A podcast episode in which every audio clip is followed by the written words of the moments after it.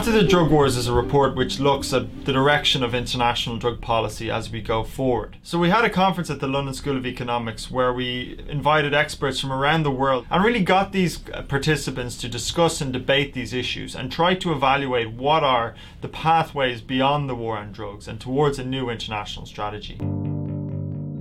This, as you will all know, is a watershed time in the evolution of ideas and narratives in just a few weeks, the United Nations General Assembly Special Session on Drugs will convene.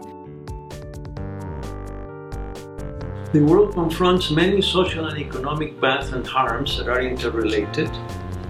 In reality, we have a circularity, and what happens is that when one tries to eliminate one harm or one bad, I mean, just eliminate drugs, that strengthens and generates many other social paths.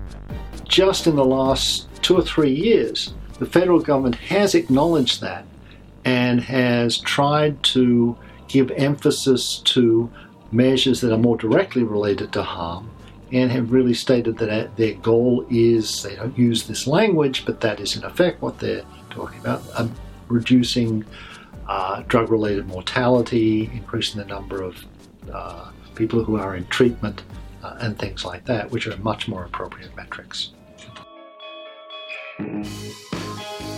Drugs are a development issue, and they have so many dimensions uh, connected with everything in our lives. We, we recognize this, we recognize that there's connections uh, between drugs and, and drug policy uh, uh, with poverty, with inequality, with health, with human rights, with education, with economic growth, with employment, uh, and many other dimensions of, of development.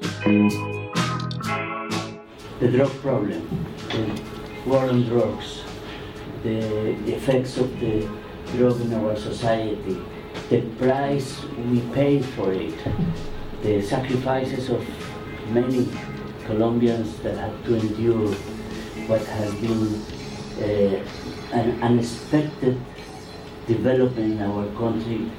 All this has created in Colombia an awareness and a conscience about the impact of drugs in our lives. There are reasons why organized crime markets are sometimes violent and often not violent.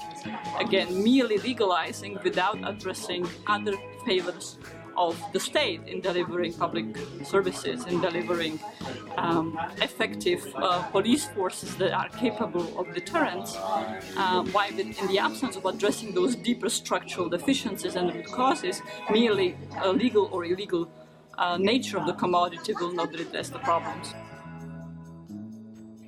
So think about it that, that way, not as prohibition versus legalization, but as moving along a continuum that tries to reduce the unnecessary reliance on the criminal justice system as much as possible, but stopping short at that point at which going any further would present major risks to health and safety. And obviously doing that has all sorts of benefits, fiscal benefits, criminal justice benefits, but for me it's first and foremost a struggle for human rights. And I think that ending the criminalization of drug use and drug possession, I think it's not just good public policy, it's also a human rights imperative.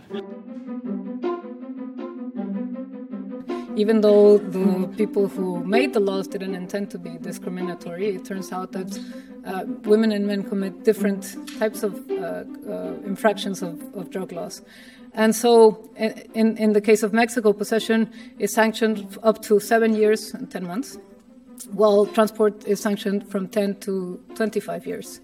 Uh, so it's a big difference. When women are caught, instead of having a three or four year sentence, they're given 17 year sentences with all the disruption that this means for their communities and their families. There's also a great interest among policymakers in reducing demand for drugs because that's often framed as the root of all problems.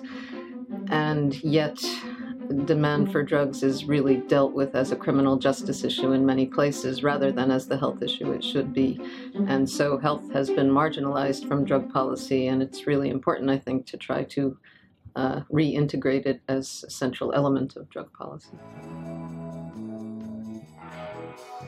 This is again what the Ambassador William Brownfield from the US State Department outlined. It's that you defend the, the, integrity of the core of the conventions. That's nothing to do with prohibition. And I think the post war and drugs era is going to rely increasingly on this idea of there is flexibilities, there is contingencies, there is counterfactuals and how these treaties could have been interpreted and implemented, and we need to roll back a little bit and see how we can actually change how that's how that's been done personally I think is the idea that you want to be governing drug policy over the next decade on is this a, a system of cooperative policy pluralism.